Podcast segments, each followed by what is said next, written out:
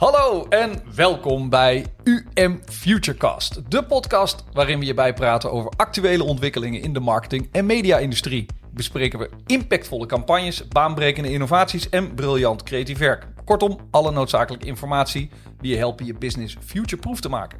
Uh, maar dat doe ik natuurlijk niet alleen. Uh, dat doe ik met de twee kanjers van UM, uh, Koen en uh, Selfet. Hi jongens. Hoe is het? Leuk je er weer te zien jongens. Heerlijk weer toch? Ja, lekker hoor. Er is veel te bespreken vandaag. Mijn naam is Sander Pluim, Head of Content en Innovatie bij UM. We gaan beginnen.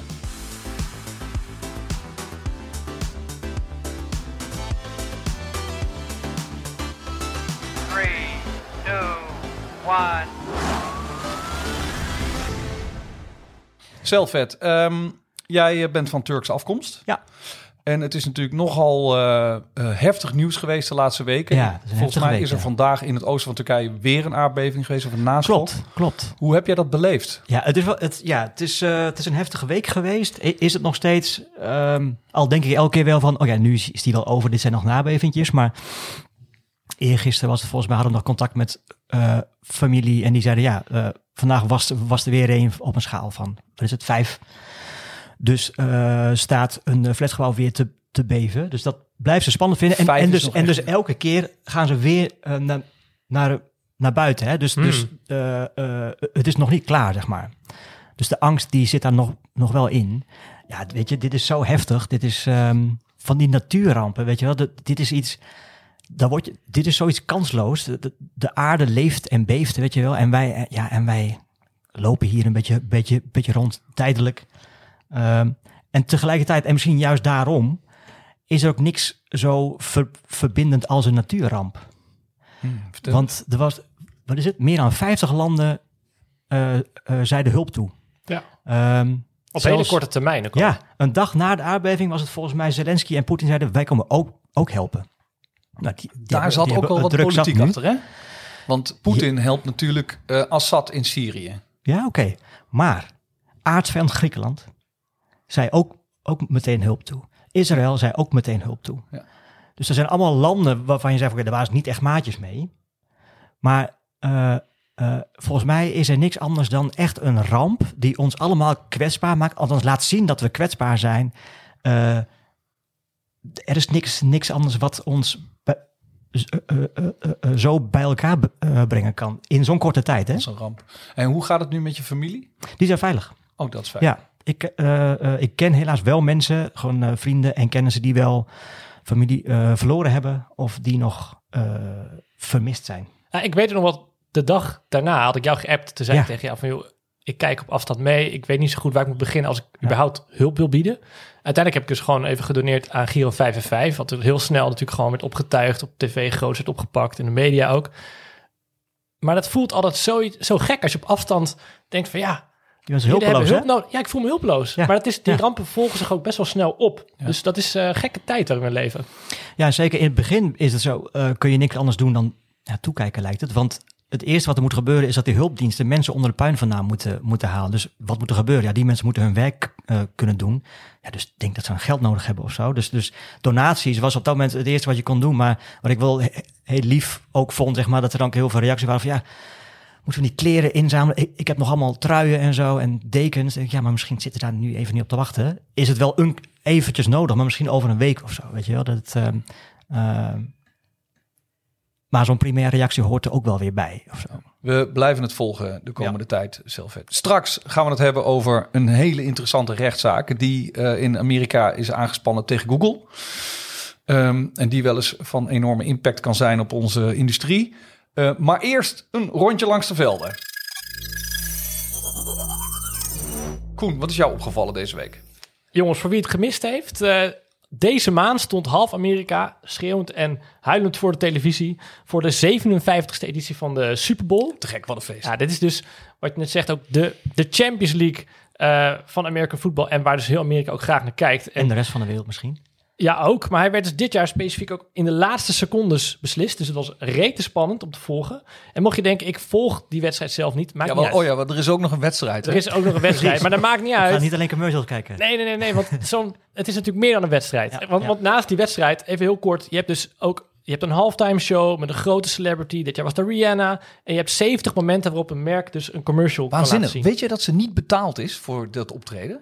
Nou, zij is niet betaald, maar ze krijgt er wel aardig wat voor terug hoor. Wel hè? Ja, dat was natuurlijk een verkapte reclame met haar, eh, Voor nou, eigen merken. haar eigen merk. Ja. Ja, dat was nieuw toch? Nou, ik moet zeggen, je hebt natuurlijk Michael Jackson in het verleden gehad. Je hebt Beyoncé wel eens gehad. En dan is het normaal gewoon, wat, waar ze mee adverteren is hun eigen naam. Hun merknaam Beyoncé. En nu heb je Rihanna, maar die staat niet per se als Rihanna. Want ze heeft al, wat is het, tien jaar niet opgetreden? Vijf jaar. Vijf jaar. Maar ze staat er wel om haar beautylijn te, te promoten. En dat is echt anders dit jaar. Valt me heel erg op. Maar ook, eh, wat zagen we verder? Gewoon eh, vorig jaar veel crypto-aanbieders onder de commercials.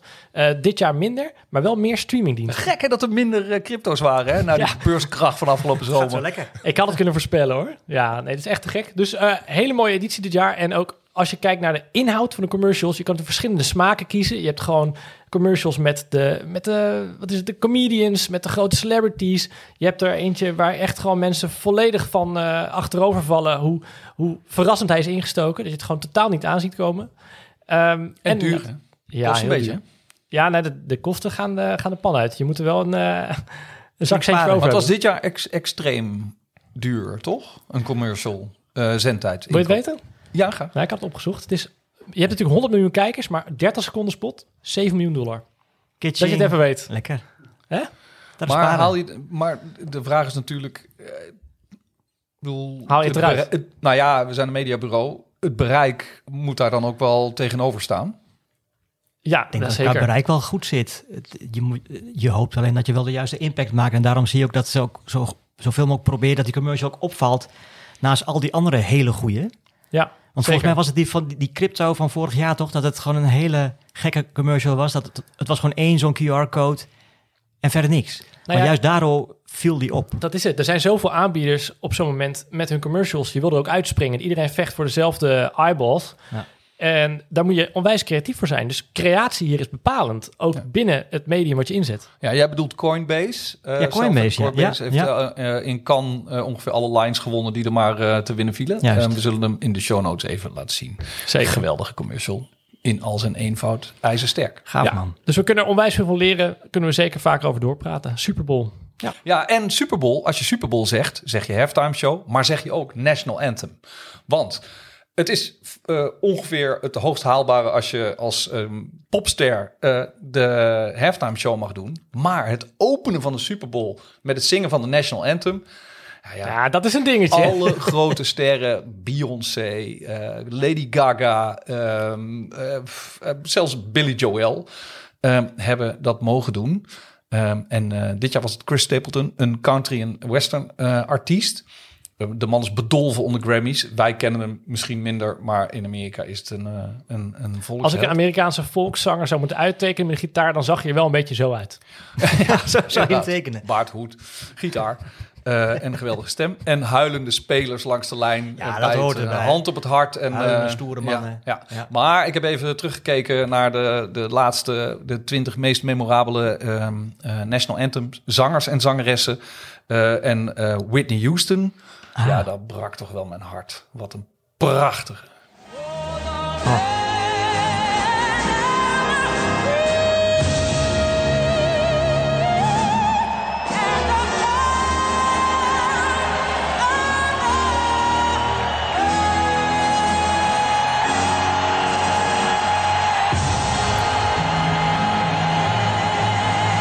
Dijk van een stem. Let's play ball. Oh nee, dat is een andere sport, hè? Ja, fantastisch, toch? En dan moet het nog beginnen, jongens. Dan zit je er al zo in. Dat is geweldig. Kippenvel, echt waar. Ik zit helemaal te gloeien hier. Genoeg over sport. Eh Zelfvet, eh, wat heb jij gespot deze Wij, week? eh, ik wil het met jullie even hebben over Be Real. Hebben app? jullie, Oh, hebben leuk. jullie, ja, ik wil je vragen, hebben jullie de Be Real app? Tuurlijk. Nee, ik heb hem niet. Nee. Oké, nou misschien hoeft het niet meer. Want het gaat niet zo lekker met Be, Real. Weet je wat het is? Het, het, eh, het is een social media app. Zeg maar een soort anti-Instagram app wordt het ook genoemd. Eh, je hebt weer je vrienden, maar je kunt er maar één ding doen. En dat is één keer per dag een foto eh, posten op een willekeurig moment die jij niet uitkiest, maar die, eh, die de app uitkiest. Want je, je, je, krijgt een melding, zo van nu mag je even een foto maken. Krijg je twee minuten de tijd voor. En dan gaat die camera voor en achter aan. En dan het idee is dus dat je ja, zo'n authentiek mogelijk beeld krijgt. En dat je dan real bent. Enorme hype. Vorig jaar Oh, dat betekent ook als het een hype is dat het dus nu weer voorbij is. Ja, ja, ik noem het nu al een hype, omdat ik nu weet, nou, weet, het gaat niet zo lekker. Want de cijfers, die, ehm, ehm, de dagelijkse users is eh, gehalveerd. Hmm. Eh, eh, aantal app-downloads per dag is van 12 miljoen naar 3 miljoen of zoiets. Cijfers waar je niet zo heel blij van wordt, waardoor, waarvan ik denk, ja, volgens mij is dit gewoon echt, echt een teruggang. En dat, dus ik zit met, met de vraag van, was het dan niet meer dan een, dan een hype? Want ik vond het wel weer Ja. passen bij, bij deze tijd dat we authenticiteit willen, authentiek blijven. En dan, en dan is er een app die dat komt brengen en dan willen we het Ja. niet. Nou, Sander, ik gebruik hem zelf dus wel, heren. Eh, want eh, ik denk dat we in ons vak alles moeten proberen. En, Zeker en weten. kijken wat ermee gebeurt. Dus, en ik heb natuurlijk neefjes en nichtjes, dus ik gebruik zeker BeReal. Heel eerlijk, Mhm. eh, ook bij mij begint het wat af te nemen. Ja, Ehm, en, eh, en ik heb daar eh, over nagedacht waarom dat zo is. En, dat, en heel eerlijk, het is toch het moment, eh, bij mij in ieder geval, dat bepaald wordt door BeReal zelf Mhm. wanneer ik iets post. En dus dat is eigenlijk, eh, en dat gaat een beetje tegenstaan. Want je denkt, rot op, ik heb er nu ik, heb even geen tijd. Of zo. zou het net Ja. En dus ga je het ook- vergeten. En omdat, Ja. je het niet meer, en omdat je het niet meer doet, maar je wordt de volgende dag weer aan herinnerd. eh, maar dan irriteert het je ook en dan stop je ermee. En, en dus mag je ook niet meer. Hè, want de grap is dat je dus geen content te zien krijgt als je zelf niks post. Nee, ja. Ja, het doet mij dus Dat is- afvragen of we ooit minder gaan hechten aan, aan uiterlijk. Want een ding met Instagram is, ik kan bepalen wanneer ik wil plaatsen. En ik kan alle filters eroverheen gooien die ik wil. Maar dus bij BeReal heb je dus geen tijd daarvoor, toch? Maar dat Nee, is juist maar wel, je wel- heel leuk eraan. Ja, ja maar, is dat niet iets wat mensen... Ja, de vraag is dus of we teruglopen misschien niet juist daardoor. Dat mensen niet een filtertje eroverheen kunnen gooien. En dus extra echt moeten zijn. Nou, extra echt. De, wat er leuk aan is, is dat je dus het moment in het leven fotografeert. Dus nu. Het is heel erg in het nu. En dat maakt het heel leuk en dat maakt het ook heel authentiek. Je ziet nu wat er gebeurt. Je ziet wel heel veel mensen achter een beeldscherm. En je ziet wel heel veel mensen voor de tv. Mhm. En je ziet heel veel mensen. Dus daarom proberen ze ook hè, die, die momenten op de dag te veranderen, willekeurig te maken, waardoor je steeds iets anders ziet. Alleen die, echtheid, ja, ik heb, heb dus een weddenschap verloren, want ik geloofde heel erg in deze Be Real app. En ik, het doet mij pijn dat het zo hard terugloopt nu. Ze Maar normaal- trouwens wel met, Ja. een, met een vernieuwing dat zij de koppeling maken met Spotify. Zodat je, wanneer je een foto post, dat je niet alleen laat zien wat je op dat moment aan het doen was, maar welk muziek je ook aan het luisteren was. Nou, dat is leuk. Dus ze blijft wel binnen dat kadertje van realness, maar dan komt er een stuk eh, audio bij. Ik hoop dat hij het redt. Al is het alleen maar om, om, omdat we daarmee eh, wat, wellicht wat meer geloof krijgen in authenticiteit en echtheid van content. En eh, een beetje ophouden met dat gefilter. Ja. Maar goed, dat is mijn persoonlijke mening. Ehm, en als je toch om mijn mening vraagt, wat leuk. Ehm, ik heb ook dingen gezien deze week. Vertel, Eh, vertel. En eh, ik wilde even met jullie praten over... Brand los, Sander. Over Bart. Bart, En dan bedoel ik niet Bart, onze head of strategy, maar dan bedoel ik Bart met Met een, D. De tegenzet van Google op eh Ja, en, het- Open Eyes. en, daarom, en we noemen het dus een tegenzet. Dat is Nou, dus dat wel lijkt me wel, ja. Volgens mij is het ook best wel een paniekerige tegenzet. Ze hebben een testje gedaan. Hè? Bart is dus, eh, voor de mensen die het niet weten, eh, de tegenhanger, eh, Google's tegenhanger van ChatGPT. Ehm, puntje was dat ze dat ding nogal paniekerig gelanceerd hebben. En Nogal. vervolgens een test hebben gedaan. En die test die heeft Google nogal wat geld gekost. Want hun beurswaarde is maar liefst 8% gedaald na een mislukte test. Waar dus allerlei fouten uit naar voren komen. Dus de, de, het bedrijf werd eh, van het een op het andere moment 100 miljard dollar minder waard. Nou, valt mee. 100 miljard. Hopen dat het een tijdelijk eh, weer een tegenzetje is. Ja, kijk, we hebben het vorige keer gehad natuurlijk over ChatGPT. En Ja. dat Microsoft al aangeeft, we gaan het integreren met Bing. Dus die hebben natuurlijk een geweldige zet gemaakt. Dus Google moest wel mee. Maar ik dacht afgelopen week ook van, Maar ja, moest wel mee. Je moet wel. Dit kan Nou toch- ja. het gaat toch niet over één nacht ijs? Nee, hadden maar, het kijk, erover maar ze dat hebben het- dit- Kijk, ze hebben dit natuurlijk ook niet in één keer bedacht. Ze waren hier al wel mee bezig, maar om een of andere reden waren ze toch, toch weer verrast of zo. En, en, en moesten ze toch in een soort haastmodus, want dat spatte er, er vanaf. Eh, eh, eh, Want ze werden links ingehaald. ze en werden links, niet links ingehaald en dan wil je een soort van delete terugpakken. Ja, en dat, dat, dat, dat, dat klapte gewoon keihard terug. Ehm, Ja, on the long run zullen ze die fouten er vast wel uithalen. Ja, en, ja. eh, en is de tegenzet van eh, Google. eh, En er is, nog, en er is trouwens nog een nieuwe, hè? Eh, Niv- Niva, Niva AI of iets dergelijks. Twee oud-Google-medewerkers die zijn eh, eh, ook in AI begonnen. en, maar die pakken hem ietsje anders aan. Het is niet een chatbot. Het is een, eigenlijk gewoon een zoekmachine die, een, die één feitelijke vraag voor jou, eh, of daar een antwoord op zoekt. Dus niet een chat met jou aangaat en hij onthoudt, hij onthoudt ook niks wat jij zegt. Hij geeft gewoon antwoord op een vraag, maar dan zo uitgebreid mogelijk en geeft alle bronnen weer.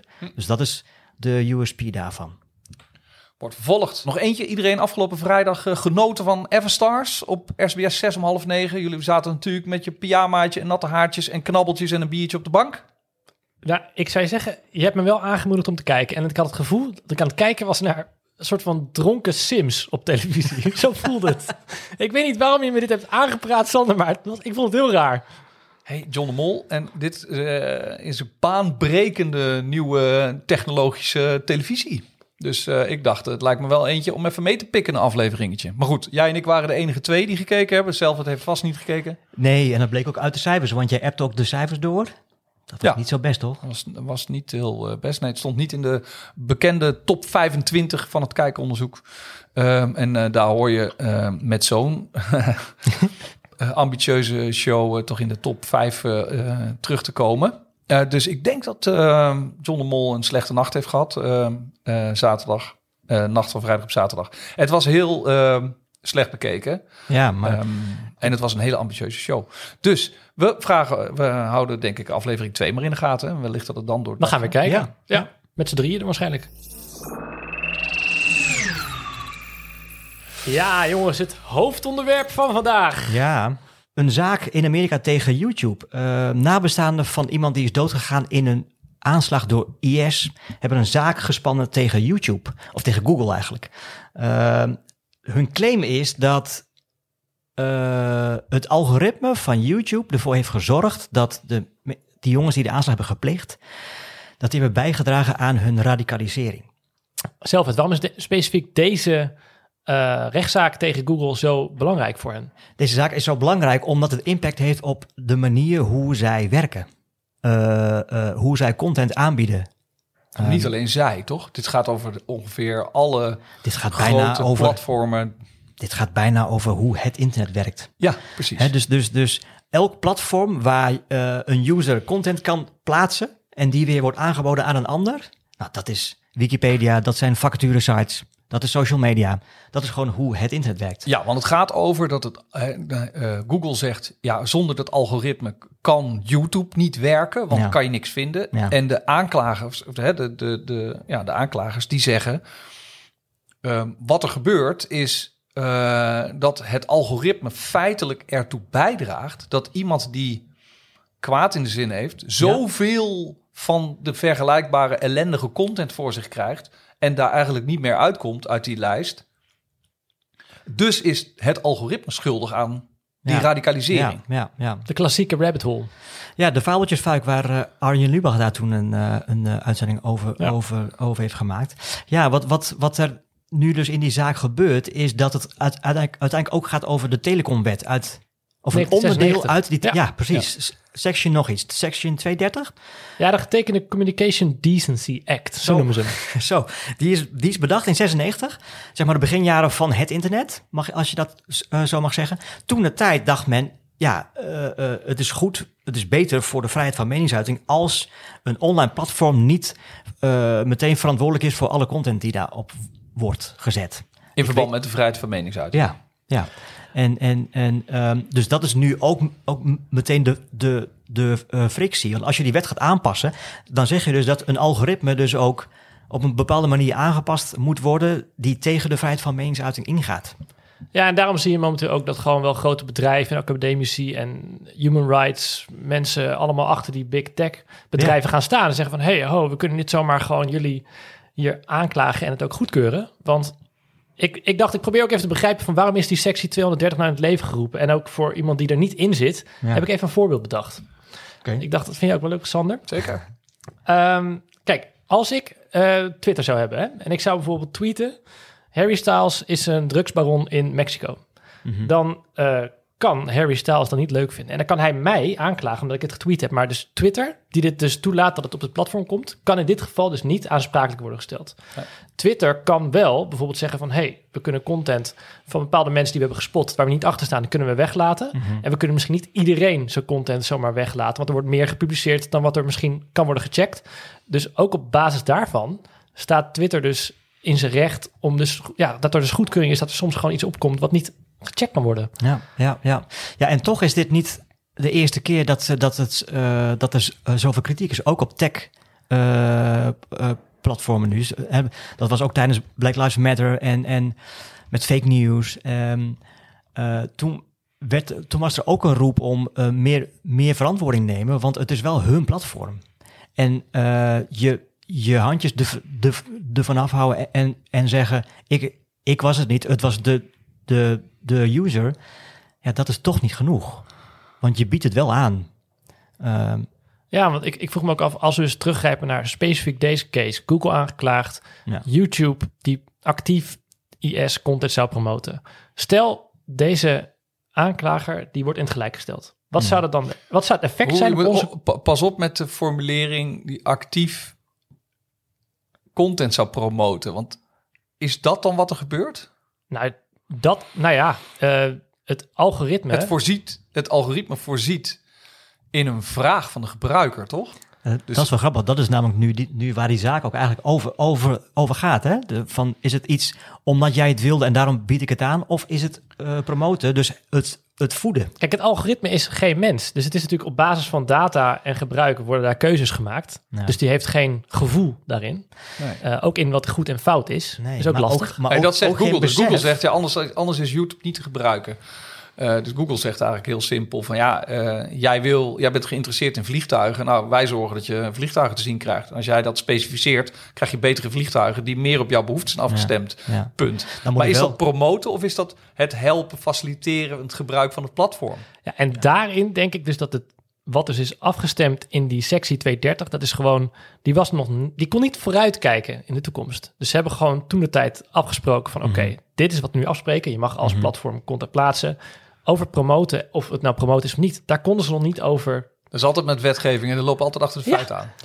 Maar daarom denk ik dat dat een grote rol gaat spelen in de uitslag. Ja. Dat het dus gewoon, Ik hoop in ieder geval, ik hoop in ieder geval dat het ertoe leidt dat ik niet meer een filmpje krijg binnen in mijn YouTube feed van kijk hoe een vuurwapen werkt. En dan denk ik van, maar ik wil helemaal niet weten hoe een vuurwapen werkt. En, dan- en dan een week lang krijg je die ene zo van, Echt waar? dan is er Nou, schijnbaar iets een viral iemand bij jou thuis op jouw computer iets eh, zitten doen. Ik heb twee hele lieve kinderen en een vrouw die echt eh, die afgezet clown is. Nou, die hebben echt niks met vuurwapens. Maar eh, soms gaat er ook gewoon iets viral dat YouTube zegt, maar dit moet jij echt kijken. En dan, maar en dit, en dit is echt, dus, dus dat duurt een week lang. Dan denk ik, ja, nou, ik, ik ga maar kijken, want hij dringt zo aan. En dan, en dan kijk je dus gewoon hoe vuur, werkt. Helemaal niet zo heel boeiend. En dan zit je in de rabbit hole. En dan zit je, ja, maar dan krijg je dus gewoon heel veel dingen over tanks en geweren. En dan denk ik, ja, There you go. hallo. Dus dit is, de, dit is waar het om gaat. We gaan het afwachten, jongens. Ja. Eh, we gaan het zeker het vervolg in de gaten blijven houden. Voor nu eh, voldoende. We gaan door naar de column van eh, de co-leaders. Deze week eh, onze co-leader Bring Yvonne it Prins. on. En Yvonne heeft ook een bijzondere voorkeur voor national anthems tijdens de Super Bowl.